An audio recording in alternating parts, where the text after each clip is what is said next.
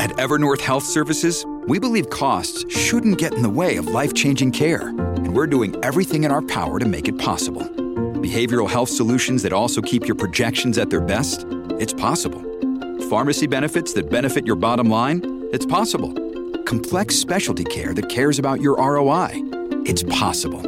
Because we're already doing it. All while saving businesses billions. That's Wonder made possible. Learn more at evernorth.com/wonder. This is Cats at Night on the Red Apple Podcast Network.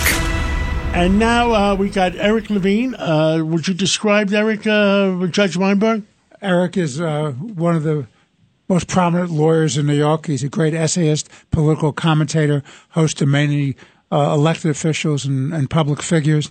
Eric, uh, welcome to Cats at Night. Let me ask you a question. They're voting on the rules that the part of the negotiated deal to get uh, Kevin McCarthy the speakership. What's your views about how these rules should be voted on, both substantively and, and procedure?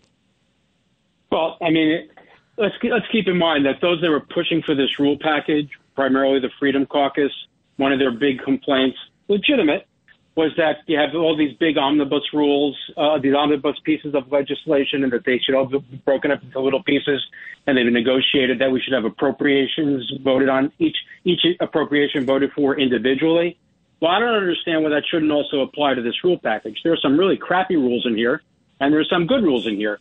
So why I think the Congress should, the, uh, should be voting on each individual rule, just as the House uh, Freedom Caucus thinks that these appropriations bills should be voted on each individually. I mean, for instance, this cut-go provision. It sounds great on paper or in theory that for every time you're going to raise some taxes or you're going to raise revenue, uh, appropriate revenue, you have to not just pay for it, you have to cut.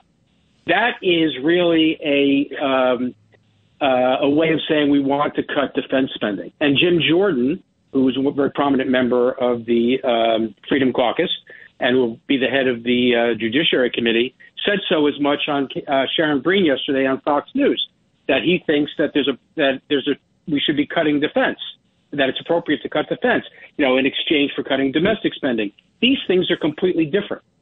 Defense spending uh, should stand alone and distinct from cutting uh, domestic spending. So when you lump all these things together, as this package, calling it a package, does, it leads to some really awful things. Another example is what you were discussing just a minute ago with uh, uh, Eric. This is Pete King. Uh, Eric, sure. you'll just add to that. At a time when China is expanding its military so much, the last thing we should be doing is talking about cutting defense spending. Oh, 100%. Look, the way defense spending should be figured out is this. I mean, Tom Cotton was discussing it in his book, Only the Strong, and he was quoting Ronald Reagan.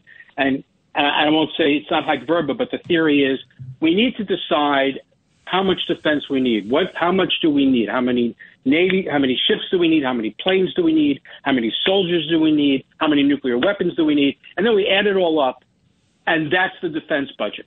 And then we appropriate for that budget, not say we'll have X amount of dollars for defense. Now let's figure out how we decide how we spend it. We need to spending and standing up an army is one of the few things the Constitution specifically provides for the House to do, for Congress to do. It doesn't say you have to have Medicare. It doesn't say you have to have Social Security. We can discuss, you know, these are wonderful programs, and we can discuss how much we want to appropriate for that. But defense spending, our national security, that is the single most important thing government does to defend and protect the security of the, of the citizens of the United States. And when you start putting defense on par, the same level as domestic spending, you are bastardizing the Constitution. So this cut-go provision, which is a really, again, which may sound wonderful in theory, is really a bad idea because a, fortunately, a majority of the Republican House caucus wants to increase defense spending. But what we're going to end up doing if we adopt this package is either we're going to be forced to cut defense spending or not have a budget. So that's that's a, that's a recipe for failure and to a point that Bill O'Reilly was making before, that maybe people weren't watching at the time, that may or may not be true. But let's assume very few people were watching. While people were watching Kevin McCarthy being neutered by uh, Matt Gaetz and his goons, you know, it really resonated very poorly. They didn't just think to themselves, "Oh, this is you know, this is democracy. This is messy." They're saying, "Can the Republicans govern themselves?" But let's assume very few people watched. Lots of Americans are going to watch going forward. Can the Republicans govern? And if we can't agree on a budget, if you're going to have 200, 212 Republicans say we want to increase defense spending, and you have the the Gaetz six saying we're going to oppose defense spending, and of course the Democrats. Oh, is that going to happen on every vote? What, what happens, Peter King? I mean, you were in Congress 28 years. No, what Eric is saying is true. The defense uh, budget, uh, basically, un- under these rules, that they will have to cut the defense budget, and uh, Republicans don't want to do it, but they maybe feel somehow they're bound on this. It is a recipe for chaos, and we can again see the government shutting down or uh, you know, repeat of what we saw last week.